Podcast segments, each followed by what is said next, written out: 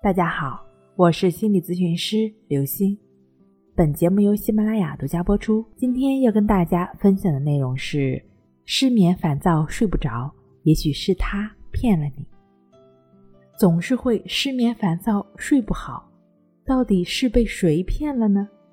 有人说是头脑中的念头、想法和思维。你猜的没错，其实我们睡不着就是被头脑骗了。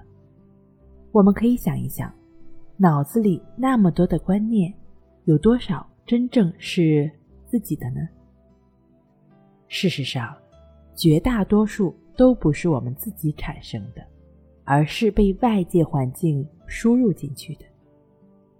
我们从小到大经历的人、事、文化等等，都在输入到我们的观念中。其实这样形成的思维呢，最容易不靠谱了，因为很可能偏离了真心。比如说，我们从小到大经历中，可能呢会经常的听到周围的人说。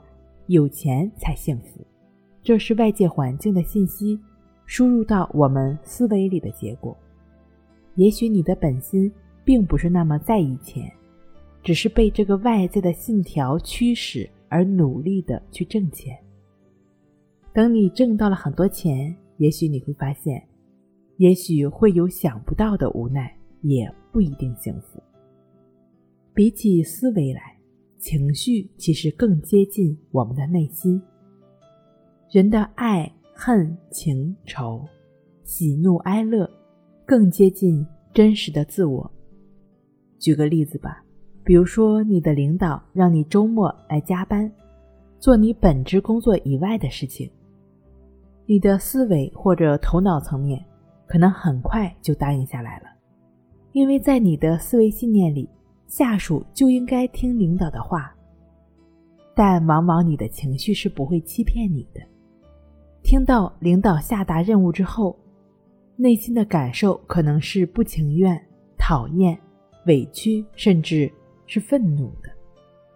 虽然内心的感受更接近于真实的自我，但我们的思维往往比内心感受更强大，会压抑住我们的情绪感受。